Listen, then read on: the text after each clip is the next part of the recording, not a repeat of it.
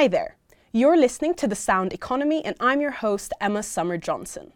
In this episode, we speak to Johanna Wallenius, a professor at the Department of Economics here at SSE, about her extensive research in retirement reform and, more recently, health and longevity reform. Johanna is a professor in the Department of Economics at the Stockholm School of Economics, as well as a CEPR Research Fellow and a Wallenberg Academy Fellow. She's been with us here at SSE since 2010, and before that, she studied at the Helsinki School of Economics and Arizona State University, gaining several accreditations along the way, including not only her Wallenberg Fellowship, but also being awarded SSE Researcher of the Year in 2017. Her research interests are in the field of macroeconomics, labor economics, and household economics. Hi, Johanna. Welcome to the podcast. How are you today? Thank you so much. Such a pleasure to be here. I'm doing great. Great. Before we dive into your research, I'd love to hear more about you and your journey. So, to start off, have you always known that economics was your thing? I, I, grew up in an academic family, so I guess you know I jokingly say I had no real world role model, um, so I was destined for academia. Um, but I guess what attracted me to economics uh, was the interplay between you know, it being a social science, but a quantitative one. So I always liked math, uh, but I liked the idea of uh, figuring out what may, you know, how people respond to incentives and, and, and how people behave and why and, and, and, and so forth. So that, that was kind of the, the attraction for me with, with economics. And then what drew you to then the maybe more specific fields of they're quite broad still I guess, but labor and household economics. What took you in that direction? So I think there's probably a lot of just path dependence uh, for most most researchers, I guess. I mean, those years in the PhD program are, are super influential. So I, I, went to Arizona State University for, for my PhD, um, and I was very fortunate to be mentored by, by professors Ed Prescott and, and Richard Rogerson. And that, you know, it's really largely due to them that sparked, sparked my interest. And and I was in uh, taking a class that that you know the now now late uh, Nobel laureate Ed Prescott was teaching, um, and he was talking about um, why Americans work so much more than Europeans. And you know, I'm like a second year student or something, and I naively ask a question about, well, what about like the Nordics and stuff? And he says, Great question. Why don't you give a presentation about that on Monday? and I thought, uh oh, that'll teach me to open my mouth, right? Um, but of course, he gave me some guidance. He gave me some things to read, and you know what morphed in, what became first a presentation morphed into a research proposal, and largely set like the agenda not just for my PhD, the rest of my PhD, but kind of put me on the path that I still am today. oh, that, that's that's really amazing to hear. I guess on that note, kind of for other students who mm-hmm. might be interested in pursuing a PhD and perhaps even you know a lifelong career in academics, would you have any advice for them? I mean, obviously you had great role models, but anything else? Um, I think just you know be curious, talk to people, uh, talk to talk to faculty and you know uh, professors, instructors, and you know that will kind of spark spark your interest in something and i think the most important thing is, is to be passionate and, and excited about whatever it is that you end up end up working on um, that sounds like pretty good advice let's get into your research now and we'll start with retirement reform i'll read a little mm-hmm. excerpt mm-hmm. here um, from one of your papers population aging places enormous pressure on traditional pay-as-you-go social security pro- uh, programs where taxes levied on current workers are used to fund benefits to current retirees in many countries, solvency of social security in the future will require people to work longer, benefits are cut, or social security contributions like taxes are increased. What is the picture here that you're like trying to address with retirement reform? In a lot of your papers, we see that it's a relevant and pressing issue, and we heard a bit of, you know, these are some of the issues that we're facing. But how would you maybe summarize? You know, why why should we be concerned with this? Yeah, I mean, so people are living longer, which is good. Uh, people are also having fewer children. Um, so that means that the population is aging, which means that there's more retired people per, per working people than, than, than in the past. And that's forecasted to, you know, a trend that, that's just going to keep going. Um, and that's true of a large part of the world. Um, and so that means that in order for these retirement programs to remain solvent, something needs to be done. And of course, there's there's different things that that we could contemplate, but you know, as as economists, um, we like to think that we we have something to offer to, to that debate, um, some way of, of guiding that, to thinking about how to think about these different alternatives. Um, and in particular, something that I've uh, you know uh, wanted to stress lately is that also thinking about the fact that people uh, are different. Uh, you know, that's that's true throughout their life, but that's particularly true of older people, um, and that that's something that we need to keep in mind when we think about these alternative policy measures. Yeah, and so w- your approach is you de- you develop dynamic structural life models.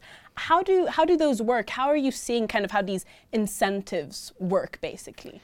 Yeah. So I mean, I think the the fun thing about these these models is um, that the idea is that we're kind of we're, we're running simulations. Um, so, so we're imposing some structure. We're making some assumptions about, you know, what people care about. That they that they care about consumption. That they care about their leisure time. Things like this. And then, then we're, uh, you know, assuming that they also face face some constraints. They they a budget constraint, for example, right? And then uh, we're using kind of this this structure um, to to learn how people would behave in, in hypothetical scenarios.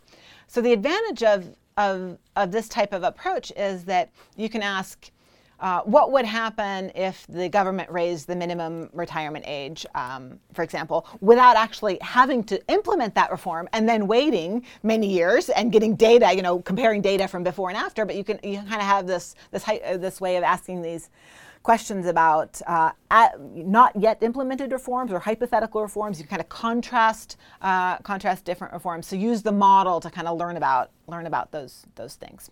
Sounds very cool. I'm sure it's far more complex, um, but you, I mean, it's great hearing you speak about it.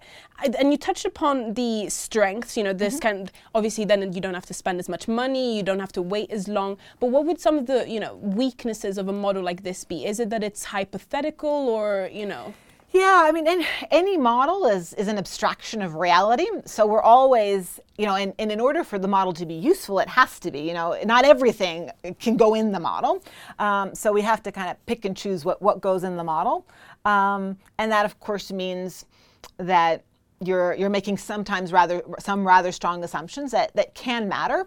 So of course we as as, as the modelers uh, have to be cognizant of that, and, and we try to you know varying degrees. Uh, you know, test how how you know relaxing one assumption or, or changing one assumption how, how that matters. But of course, you know, at the heart of it, these models are are abstractions of, of reality. Mm. And then You've looked at diff- in these models. Then you've looked at different countries like the U.S. and even Norway.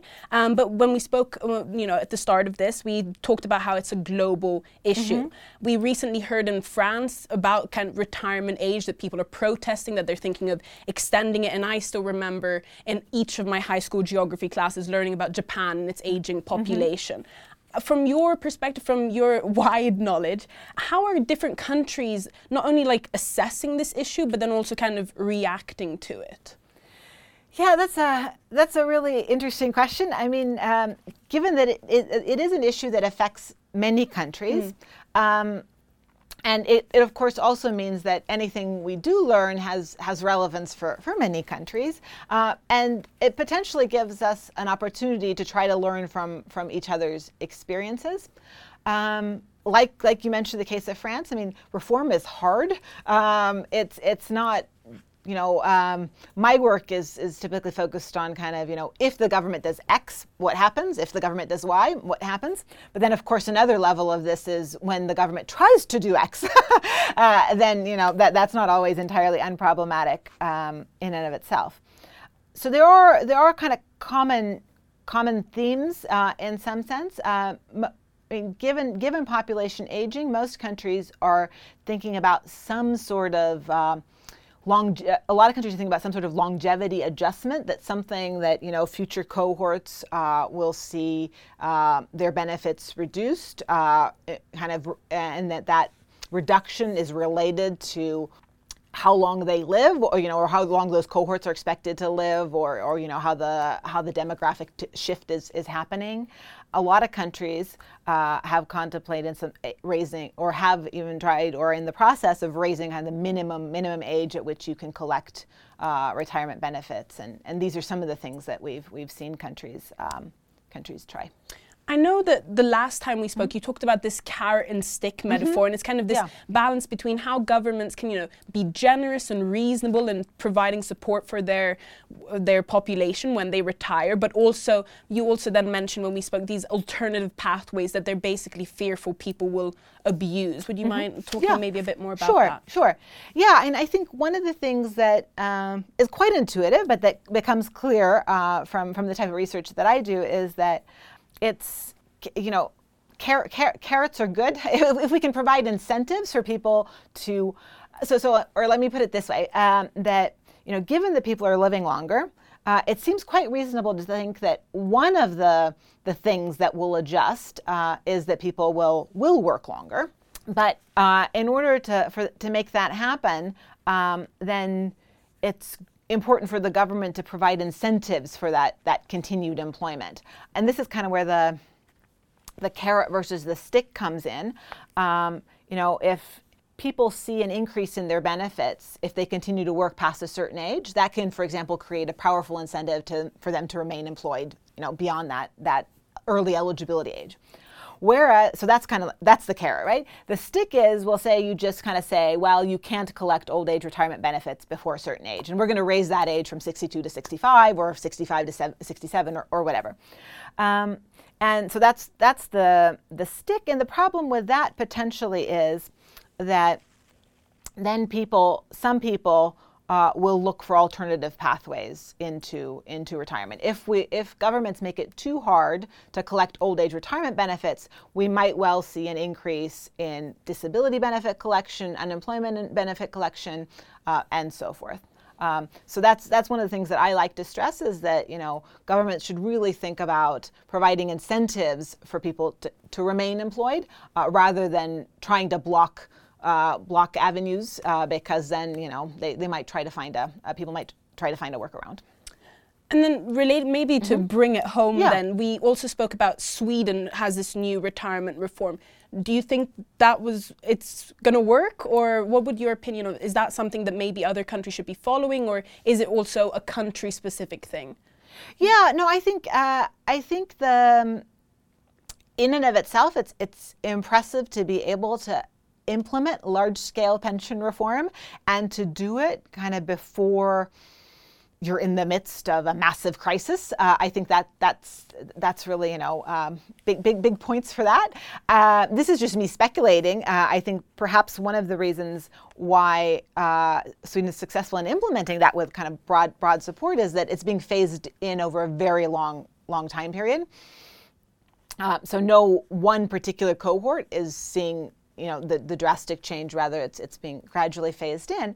Um, and I think, um, and that of course means, uh, kind of related to my research, means that it's very hard to do a purely empirical analysis of that because you don't have data before and after. I mean, it's going to take us a really long time to be able to do just a purely empirical anal- assessment of that. So something like these structural models that we, we talked about can actually help us help us assess this. So I actually have have a project where we looked at that uh, and uh, with, with a co-author um, and um, and we forecast good things. We, we, we, think that you know according to our model, uh, employment will will go up uh, a fair bit um, with with this pension reform. And I think the one thing coming kind of back to the, the carrot and the stick, uh, this is a, a mix of that in the sense that if people were to retire early, uh, relatively speaking. Uh, in the new system, they get less than in the old system, but they see more of, of an increase in their benefits if they continue to work. Whereas in the old system, kind of benefits tended to, to level off, and there wasn't really a big incentive to stay working once you became eligible for benefits. And now there clearly is, is much more of this. Um, so that's, that's one of the, the positives. Yeah. Well, that's it's nice to hear yeah. that it's good things on yeah. the way. Um, I asked Torbjörn a similar mm-hmm. question in our uh, in our previous episode. I mean, you've done all of this amazing research, and your findings are very relevant. And when you explain them, I mean, it's it seems all very reasonable. You're, it seems straightforward. Even you know, finding this balance is even if it's a difficult task, it's you've laid it out incredibly well, or at least uh, you've helped my understanding immensely. I'm curious about this like relationship for then you've studied policy reforms mm-hmm. and then through that some maybe advice to the policy makers. And my question is that relationship between maybe politicians or policymakers and between you as a researcher. You mentioned before mm-hmm. that economists you you keep an eye on things and you have some mm-hmm. pretty good ideas. Yeah. How what does that relationship look like? Are they receptive or I know that in the previous obviously in Ukraine right now it's a time of crisis, so mm-hmm. they're receptive to policy changes, they need them. But you also mentioned that Sweden was doing a good job because it's replying before there's a crisis. So, yeah. what does that relationship look like? Um, I think that that varies across countries, and I think that also varies, you know, um, based on the individual researcher. I think, and it's it's partially, partially, you know, on on both sides to to be receptive and and to to do their due diligence. And I think I personally think that I probably should do a little bit better job of uh, of making those connections and, and reaching out, given how how uh, relevant um, at least I like to think my stuff is for, for the policy circles. I do have, you know, some dialogue. I've been invited to give seminars uh, at various policy institutions and ministries of finance and, and, and so forth. So, so, so there is that, that um, exchange of ideas, but probably that's something that, you know, we could on both sides be, be even better at. Um, yeah. When, but then when you are in these kind of circles mm-hmm. and seminars and also listening to everything you've discussed, kind of we discussed kind of how much it would cost to set up a big experiment like yeah. this, but then also when it comes to implementing the reforms themselves, do you in your research also estimate how much it would cost and all and if so, what what kind of are those compared to? When does it become a reasonable amount for some of these reforms and when does it cross where it's like, oh, it would be nice, but the price tag's too big, that kind of thing. Yeah, I mean that that's a really good question. I mean, I think when when when thinks about these things, one always has to think about um, how are these things going to going to be funded, and um, and it really matters how they're funded. Um, so that is something that that we try to try to think about. Um, most of my work has focused on kind of um, comparing systems. And comparing, you know, and then looking at the tax burdens associated with those systems and, and so forth, and, and the ability of those those systems to be solvent or fiscally sustainable and so forth.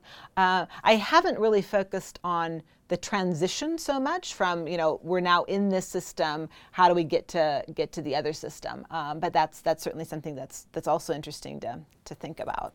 And then on the cost of funding. Mm-hmm. I think I'll use that as a little leeway yeah. to your current working paper. Yeah. Can wealth buy health? So there is another question yeah. about the price tag again. You know the costs and how much of a difference money um, can make. And I'll read one line from your paper. Just struck out to me when I read it, which was the gap in life expectancy at age 25 between college graduates and high school graduates in the US is 5.5 years for men. And now this paper covers health and longevity reform. I mean, those numbers are shocking. How how how did they how did they come about and what are you what are you, what is it that you're looking into now? Yeah, no, they are. The, these differences in health and longevity uh, over education, over income, are, are very large. Um, the, this 5.5 years the is for the U.S. and the U.S. That, that's a striking number. We do see not quite as large, but also also very large differences also in, in Sweden and the other Nordic countries and um, and so forth. So this is this is kind of a, a general pattern, not not just limited to to the U.S. Um, and very recently, I've just together with with a co-author become interested in trying to understand what the what the drivers of, of this inequality are and what the potential role for, for policy reform would be in kind of mitigating mitigating these these inequalities. And then in that paper as well, talking then about what are the drivers between mm-hmm. these differences. In one part of the paper, it says that differences in, for example, access to resources and health insurance coverage alone cannot fully account for this kind of socio-economic gradient mm-hmm. in life expectancy. What is it that you're finding? What what is behind these gaps? Yeah. yeah. So so it's it's a mix of things. So so um, so it's true that uh, more educated, um, higher income individuals you know, not only do they have higher incomes, uh, but they also have have better uh, health insurance, particularly in, the U.S. But um, beyond that, people impact their health through through different channels. So it's not just through uh, monetary investments that, that people influence their health, but people also make make make choices, you know, uh, in their everyday life, um, and people do do things that have a positive impact or, or alternatively a negative impact on, on their health. So examples of positive behaviors are things like exercise, eating a healthy diet. Negative behaviors are things like things like smoking or excessive drinking or overeating and, and, and so forth, right?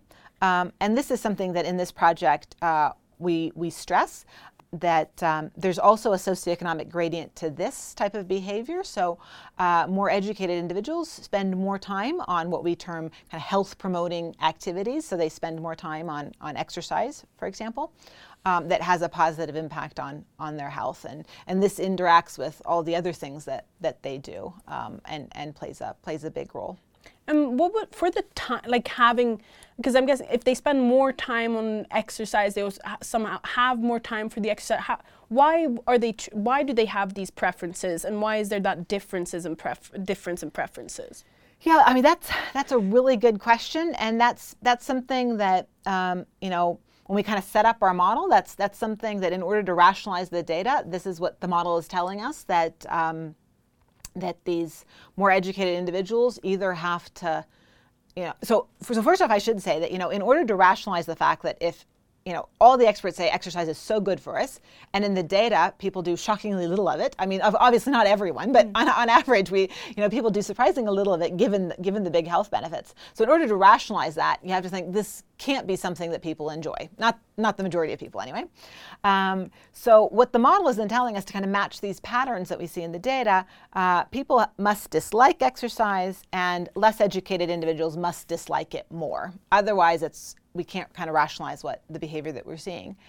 Now, you can of course ask is that truly kind of preferences, or is that really something more about health literacy uh, or you know understanding of, of the benefits of, of exercise? And I think perhaps the you know the differences in preference are kind of proxying for that in, in our in our framework that um, that more educated people are, are more aware of the health benefits and therefore uh, you know um, the utility cost of engaging in that activity is, is lower when, when you're kind of realizing that, that you know, this is beneficial um, for and you. Then this kind of knowledge, I know we touched upon it a bit when we spoke last time because thinking to the kind of things we might have heard of in class. And one of those things I remember from management mm-hmm. is Maslow's hierarchy. And there we learn, you know, you can't really start, you can't reach for your top needs of, you know, self fulfillment, those kind of things without reaching your basic needs. And what you might imagine, or a general, gen- uh, it is a generalization, mm-hmm. but people lower income, less economically favorable situations